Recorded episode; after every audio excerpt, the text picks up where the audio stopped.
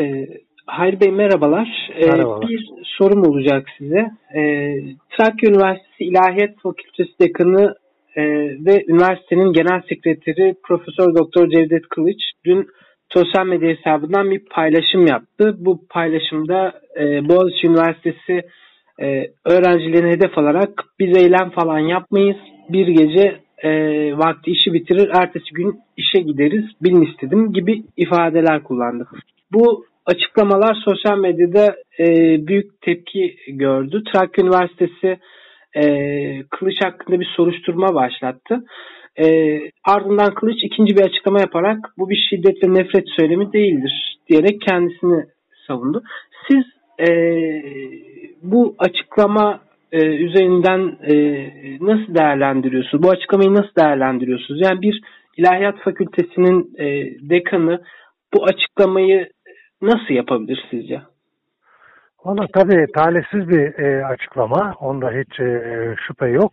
E, tabiatıyla burada e, toplumda e, buna özellikle vurgu yapmak lazım. Yukarıdan aşağıya doğru yayılan bir nefret söylemi, bir kutuplaştırma, bir şeytanlaştırma e, olgusu var.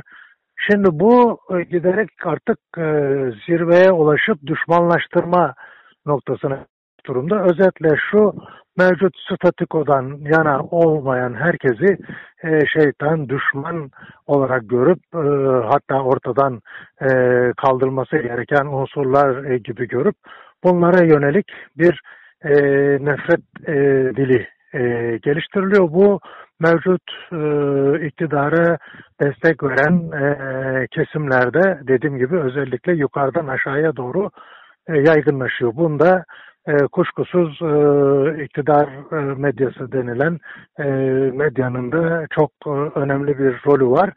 E, en tehlikelisi de bu nefret söylemenin, kutuplaştırmanın, kutuplaştırma üzerinden e, siyaset yapmanın e, ve e, düşmanlaştırmanın artık e, tabii e, normal, e, utanılması gerekmeyen e, ve hatta e, yargıda herhangi bir hakkında işlem yapılması gerekmeyen bir olguya dönüşmesi.